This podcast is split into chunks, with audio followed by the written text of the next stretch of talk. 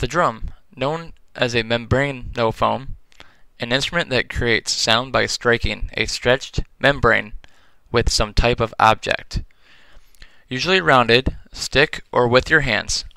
It consists of a hollowed-out piece known as the body, tuning pegs to change the tone of the membrane. It is the membrane that creates the sound you hear due to the vibrations of the membrane. The first ever recorded drum dates back to the Neolithic era, six thousand B C, in Mesopotamia, where the drum was made out of clay and was shaped like a square. Several wall markings in caves located in Peru shows drums being used in various activities, such as rituals and dance. This gave us an idea of how they used the drum in their everyday society. The Karienda called the drum a symbol of power to the king. In northern China, dating fifty-five hundred to twenty-three fifty B C, they constructed their drums using alligator hide.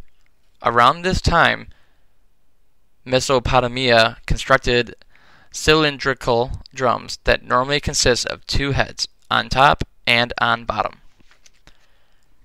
It was found in Egyptian tombs dating to the Middle Kingdom, twenty-one twenty-five to fifteen fifty B C. They had small goblet drums used for ceremonies. The war drum made its first appearance during the K and Lu War in six eighty-four B C in China. The Chinese would suspend a drum by a strap that was on their shoulder and played the drum to motivate the troops, raise morale, keep a marching pace, and call out orders. The term drum was first created, and the first prototype of the snare drum. In Africa, they created the talking drums, and was used in very interesting ways. The tribes used these drums in rituals, dancing, musical therapy, and even communication. With these dancing rituals, rhythm was created to keep tempo as the tribe danced for their entertainment and sang with the beat. The talking drum got its name because of its ability to be used as communication with other tribes nearby. The tone patterns when the drum is struck creates a language that can be understood by other tribes three to seven miles away.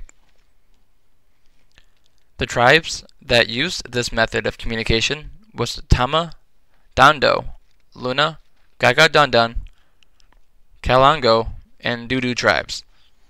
The drum is constructed into the shape of an hourglass, but would vary size depending on the tribe's ethnic group.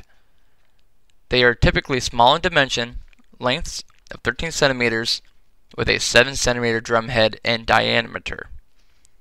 It also has two drum heads.